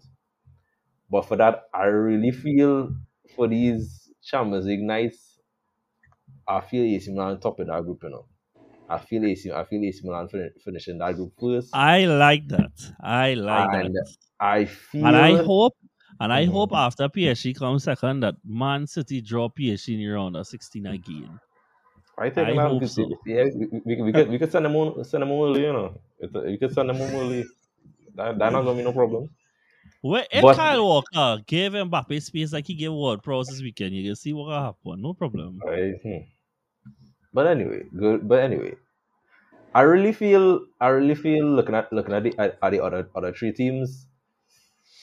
you see Newcastle, this fairy tale that we have with Newcastle, and we want we want Newcastle to do good and whatever. I feel like everybody would want if Newcastle is not to not to make it out the group, everybody want Newcastle to, to finish in a Europa League spot. But for something, I really feel Newcastle going to just going to just collapse after game week three. You know, I really feel they're going to just collapse, and they go and fi- they go and finish that group last. Because as much as I would want, I really would want them to, to go Europa League and you know and, and for that to happen. But I really feel the group go and finish Milan first, PSG second, Dortmund go and get a Europa League spot, and Newcastle going home. Same. Same. Um, One day. Loom. Anything different? Yeah, um, I am putting PSG first because I, I I like PSG. You know, they they're not in the best of form right now, but Luis Enrique is an elite manager. Um, they si- they signed really good some really good players. Gonçalo Ramos for for one. Dembele had a stinker um yesterday, but it was yesterday or Friday. but I know. he's he's a top. Yeah. yeah, yeah, yeah. Go ahead, Doug. He's our next top draw player. Um, yeah, so PSG first. I'm actually I going with Newcastle second. My guy. I think I think Eddie Howe can make it out of the group. My guy. Yeah, yeah, yeah. I think I'm going with Newcastle second. I think um AC Milan I I don't like the, how they're looking right now. Pioli, um the way they set up, I think they're very weak defensively. We on the next other hand, Newcastle this for um this cha- Champions League might suit Newcastle because a lot of teams are open, play a high line. Newcastle and Newcastle are very strong defensively, and they could counter teams in in, in, in the Champions League. You know, so I, I I'll go Newcastle second. I think they'll shock everybody. And St James Park is a very hard place to play, in. Mhm. And I'll go with AC third and Dortmund fourth. Nice. Mm. Shivs. Sandro Tonali will have revenge. Sergio Tonali. Yeah, Tonali I, will I, I, have Yeah. I don't, I don't, I one thing I'm not doubting is Tonali scoring if he plays assisting. though, if he plays, Shivs. Give me something. Um, because actually I find they look they look good this weekend when he wasn't playing. to be very honest, exactly what he said is what I was gonna say. I think um, just no logic behind it. I think Newcastle just based off vibes and uh, what Leicester did when they won the Champions League that one season. I think they're gonna shock everybody. They're gonna make it out of the group. Um, I think they'll finish second behind um, that dictator in Paris and his friends. Um, Milan drop down third and Dortmund um, just for the right. Although I do think it's gonna be very close, probably like one or two points to separate everybody. Uh, but yeah, uh, PSG first, Newcastle second, Milan third, Dortmund last. and and even the players um Newcastle have an attack like Isak, Gordon, Wilson, you know, um Harvey Barnes. They're- Those are those are very good transitional footballers, and I think they could be very dangerous against teams. Valid. Sean, are you going to be the saving grace for Dortmund, bro? Not- Not Dortmund. You said you said hot take, but I don't think your take was that hot for the Newcastle last. Because I think a lot of people would. I actually Okay. have Newcastle first. Yes, Hey. my guy, my hot guy, take. This is the hot take here. my guy. Newcastle first, PSG second, Milan third, Dortmund last. Wow. Crazy. Hey, fair play though. Dog, but you know the thing, right? Even when I think about Newcastle, I what y'all are saying and what I'm saying is the two scenarios I, I can see happening. It's either like it goes extremely well for them or it just goes extremely bad. Like it don't have no in between for me that way. And as well, right. As we all have pointed out, none of these teams are going in like on top of their form. Like not even a case where like they've been getting results. They've all been very hit and miss. In fact, AC Milan probably is the best team going in form wise because until they lost this weekend, they were undefeated going in going so far this season. So yeah, that is all the groups. Um, the extent to which this will be graphically represented on the screen is depending on how much time I have later. Next up, we're gonna have the overall predictions. So, team to win. All those who say somebody besides Man City, speak now. Me, No, Man City, Man City not going to Um, win. Manchester United. Nice. Me. Yo, I have it Oh, on record. We went for one player United on record. Shivs, who you going for? my boys in the back, Real Madrid. Even though we're probably not gonna win, out of back The my dog boys. gimmick again. Out of back my boys. Yeah, Uh, yeah. Virgil, you gotta pretend like it's not you. Dog, why don't white people feel so City City looking strong and we gonna win this group? you know? But based on but based still play about on me doing the underdog gimmick. Please But give me a- based- I'll still play about me doing the underdog gimmick. but based on how based on how we looking, yeah, I feel I feel we, we might we might you know do our back to back. You know, I Shucks. Sean, City too. Yeah, I think so. Uh, I mean, I'd like I'd like my boys to be make it far, but I think City or Bayern. Yeah. Cool. So outside of City winning, what is like an outside shout you guys have for a team to win the Champions League? Well, sorry, not City. Well, whoever you said. So if you said City, Real, or United, outside of that, who's our outside shout you guys have to win the Champions League? Bayern. Bayern. Yeah. Virgil. Uh, That's a fun no. I honestly feel. You see, I want to say Bayern, but I I be real with you, I be real. I I'm don't not feel like an convinced. I, outsider. Oh, but the thing is, I'm not convinced yet that, that I feel that Bayern could go all the way. You know, I'm not Mm. convinced yet with, with with Bayern. And then obviously when you look at the other likes of the other teams, like you know Madrid, them is like bigger things. But I really feel, I really feel Atletico Madrid might have a chance of, of, push of pushing out with Inter now. I really, I really feel if all, if I really feel if all things go good and you know once coming on, you know how how they do with the making the picking the chop the semi final or the part of the final picking all. I feel if, if that favorable for them and they reach far enough, mhm. they can manage like like Inter get some good get get a good run, reach the final. I know when it comes down to the final, it don't matter how you play, and when it comes down to ugly football, Atletico Madrid type of game, I feel like Atletico could, you know, if things go good, I I'll give it to them. Right. So we have one for Inter, one for Bayern. Sean, we have for me.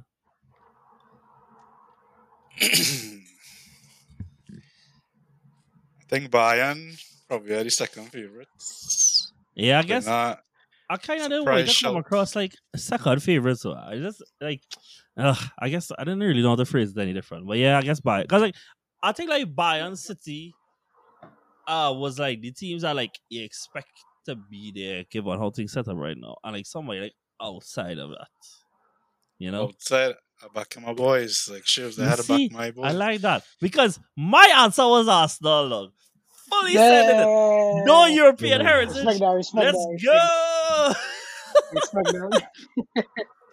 Dog, our record in Wembley is insane. You know the final is in Wembley, dog. You know, the last iteration of the Champions League in its current format is all set up now. Run me Man City in the final, look. Every single time we play City in Wembley, it is wow, licks. Bring me Man City in that final and bring me Virgil back in Trinidad for that game, dog. I am going to be unbearable, dog. Hey, that, hey, that, that, that'd be a, that'd be a good game. You know, people don't understand that that's um that's that's that's Etihad London, you know. Like that, that we wrong, you know. Virgil, I am telling you, if it ever have a Champions League final where me and you play, dog, I locking you off if we lose that game. You will never hear from me again. ever, ever. Corner flag this band. Because the stupidness I went through this year after one title race with you when we had to do the pod back together, I don't going through that on a, European level. That is Oh, yeah. unnecessary. Okay, Dark Horse, a team that you think can make a serious run in the competition that not necessarily to win, but yeah, a serious run in the competition. Shevs, who you have for me? Um, again, Newcastle. Um, I think they're gonna have like a similar thing with Leicester now one season. Uh, I think they could make the quarters, maybe the semis, depend on how the draw goes. But I think definitely quarters might might pull upset here and there, getting there. And yeah, I think it'll be Newcastle. I think um, Isak has a lot to prove. Uh, and yeah, Newcastle. Cool. Um, I want to say mine eh, before somebody else say it, and I was going to say Atletico Madrid at first, but Atletico has gotten a lot of props so far on this. So my other one was going to be RB Leipzig. Uh, Xavi Simons has started to life phenomenally well. They they have recruited really well, and the fact that they get their Man City game all the way in the group, so they could you know come second in the group, and depending on who they draw in the round of sixteen, they can probably make a quarterfinals appearance and be a little tricky for somebody. So I go in for RB Leipzig. And again, I'm a huge fan of Xavi Simons, bro. And he started to life in there extremely well. I think in his first three games, there was like three goals, four assists, or some shit like that. It has been brilliant for him so far. So yeah, Loom, what's yours, bro? Well, is United count as one since we're so much shit? No, you can't. You don't say know. United to win the thing. They Nah. can't beat a winner on that horse.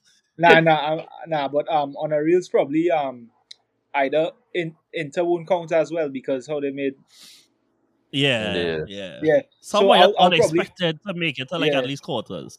I'll probably pick Benfica then. Benfica then. Nice. I like that. Fair enough, fair And Shivs, who you say? I try to remember who you say. Newcastle. Nice. Virgil, what's yours? You know, I was think I was thinking Leipzig, you know, but I don't know. I feel like I feel like I have a lot more. I have a lot more faith in, in, in Lazio, eh, you know. I feel like I feel Lazio might might, might, Oh, might have a serious push, you know. I feel like they might reach far. nice. Shawnee, where from? me? Dog, this gonna sound real jokey. PSG. What? You know, I mean, Like- to be like- like- fair, dog. like Never PSG cross every- around the 16 in real long, I Yeah. finding it. Yeah, like PSG Yeah, every, it- every season. It just never make it faster. So, early exit team, guys. Uh, so we want to start wrap this up. Um, my early exit was obviously Newcastle. Virgil, what's yours? Ah, glad you, glad you asked me quick. Yeah, early exit. Arsenal. Look, um, Damn. as he said Nah, that, you guys say that to the. Quick. Nah, It, it written in the script. I'm telling you. So shut up, dog. Hey, Shivs, go what's find yours? it. Write the script. Shivs, what's yours?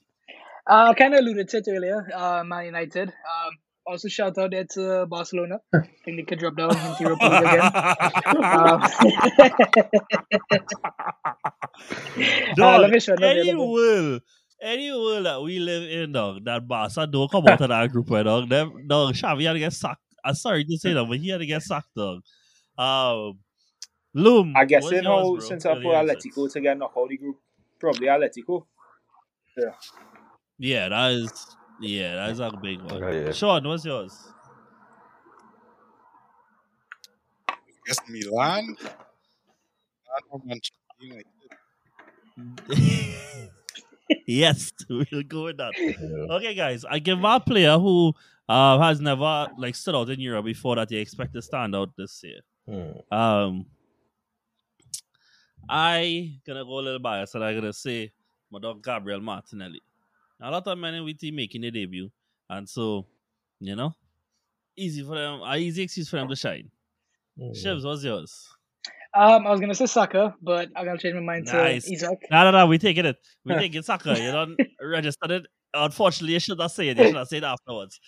Lou, Um, what's Nah, yours? his- I want to go Højlund, but I don't want to blight him, so I won't go him. I'll go um probably um Tel from Bayern Munich. I think he's a very very good player. Pace and power, dribbling, technique, Mm. everything you want in an attacker. So I'll probably go for Tel. Nice. Sean, what's yours? I had a couple. I mean, Yeah, um, give it. Go ahead. He ahead. said, he said well, I, I mentioned Tel earlier, and he now say Tel too. So Tel, I mean, I think this year I firmly believe João Félix will have a, a good comeback year. And He's been looking good. I like it. I Mhm. like it. Hopefully he keeps it up. I think Xavi Simons as well, and then Doku. Nice. Who's a real good shot. Yeah. Yes. Virgil, what's yours?